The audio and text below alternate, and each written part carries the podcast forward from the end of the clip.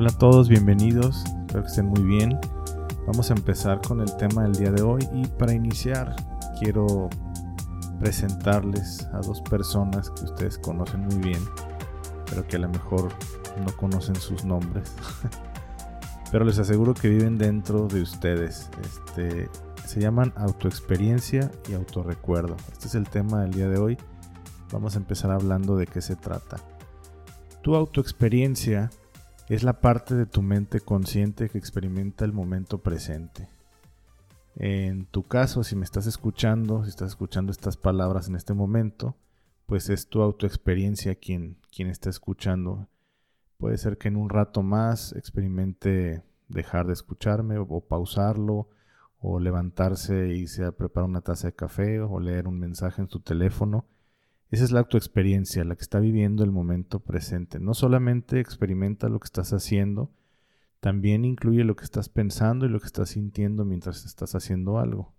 La autoexperiencia también se puede percibir eh, las cosas que estás sintiendo físicas, como por ejemplo el cansancio o el dolor, la tensión, y todo esto lo mezcla y lo digamos que lo encapsula en un momento experimentado que es lo que nosotros conocemos como el presente.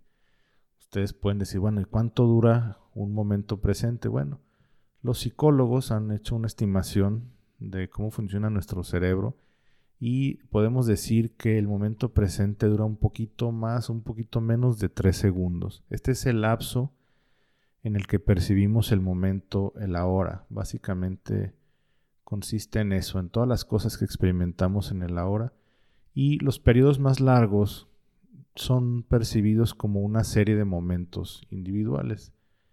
Entonces, para que se den una idea más o menos de la cantidad de la que estamos hablando, si quitáramos eh, de nuestros días el tiempo que dedicamos a dormir, vamos a ponerle que sean siete u ocho horas, estamos hablando de que al día estamos experimentando alrededor de veinte mil momentos presentes. Para que se den una idea, pues es enorme la cantidad de eventos que estamos experimentando. Si, si el promedio de vida de una persona fueran ochenta años, en una vida tendríamos un poco más de quinientos millones de momentos de ahora. Es un mundo, ¿verdad? Bueno. Pero bueno, ¿y qué pasa con todas estas impresiones que están pasando por nuestro cerebro cada segundo? Pues no sé si sea buena o no sé si sea mala noticia, pero la realidad es que la gran mayoría de todas estas eh, pues, impresiones que suceden se pierden. Y pueden hacer ustedes la prueba. Si ustedes pónganse a pensar qué hicieron, pongan un número hace dieciocho horas, con tres minutos o con dos segundos. La verdad es que no, no tenemos ni idea de qué estamos haciendo. Es, podemos inferir que a lo mejor estabas bostezando, o estaban viendo por la ventana, o estaban lavando los dientes. Lo que haya sido ya se perdió. Los estudios neurocientíficos demuestran que las personas retenemos menos de una millonésima parte de nuestras experiencias. Y pues es una millonésima parte de lo que vivimos, es lo único que, que retenemos. Entonces este, este sistema o esta parte de nuestra mente de la autoexperiencia, imagínense, pues es una máquina de desechar todo lo que estamos eh, percibiendo. En realidad no, no se queda con nada prácticamente. Pero bueno, aquí viene la segunda persona que les quiero presentar, que es el autorrecuerdo, y seguro que también lo conocen y seguro que también lo han experimentado. El autorrecuerdo es esta parte de nuestra mente consciente que reúne, evalúa y organiza las pocas cosas que nuestra autoexperiencia no desecha.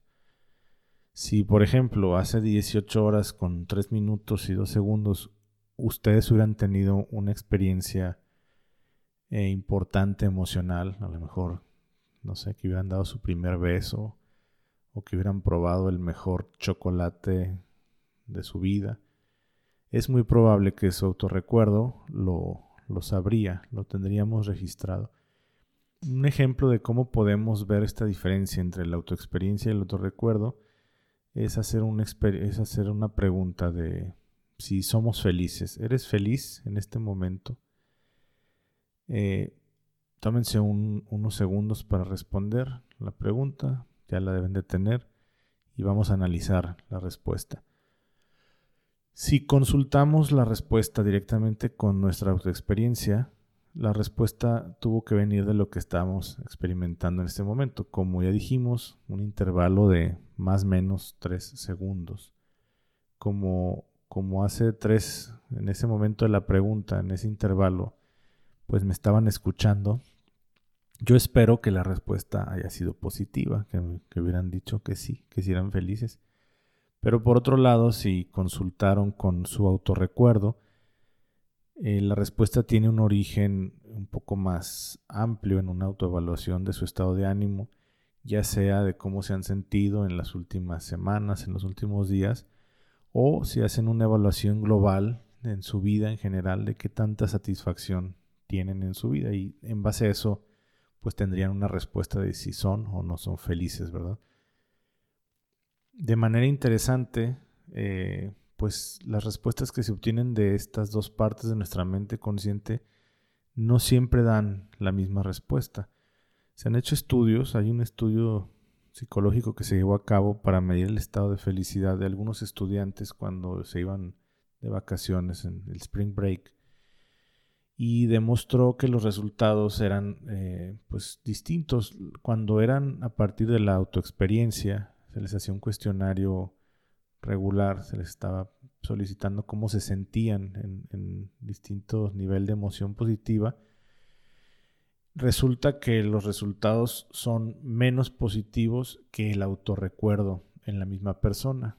Es decir, a, a ciertos estudiantes solamente se les preguntó al final cómo había sido su vacación, y, y la respuesta es muchísimo más positiva en el recuerdo que en el momento presente.